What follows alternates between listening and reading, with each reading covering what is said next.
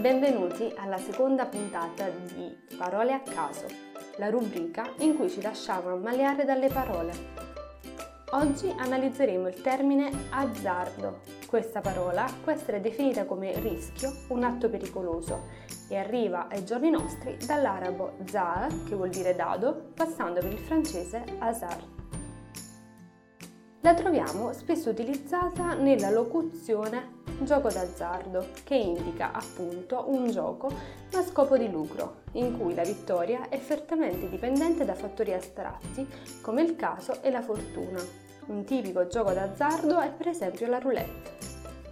Vediamo insieme un paio di frasi semplificative. La prima frase è questo viaggio è stato un azzardo sin dall'inizio. La seconda frase è ho rischiato tanto e l'azzardo ha pagato. Chiudiamo la rubrica di oggi con una curiosità.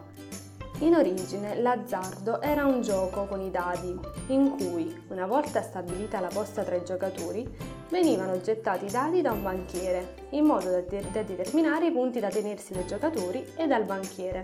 Se durante il gioco i dadi scoprivano un punto assegnato ai giocatori, questi perdevano. Da parole a caso, per oggi è tutto. Alla prossima puntata!